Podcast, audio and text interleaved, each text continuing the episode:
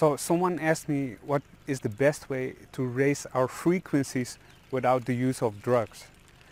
Now, when someone asks this question, what they actually want to ask is how to reach spiritual growth. And most of the people asking this question is in this context is how to have spiritual growth with spiritual attainments.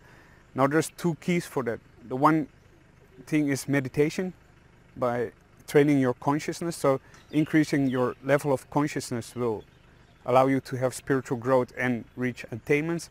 The other thing is uh, through raising your energies. So by training your energy and doing energy cultivation exercises. So these are the two ways you can reach spiritual growth in a step-by-step -step manner and uh, get spiritual attainments without the need for drugs.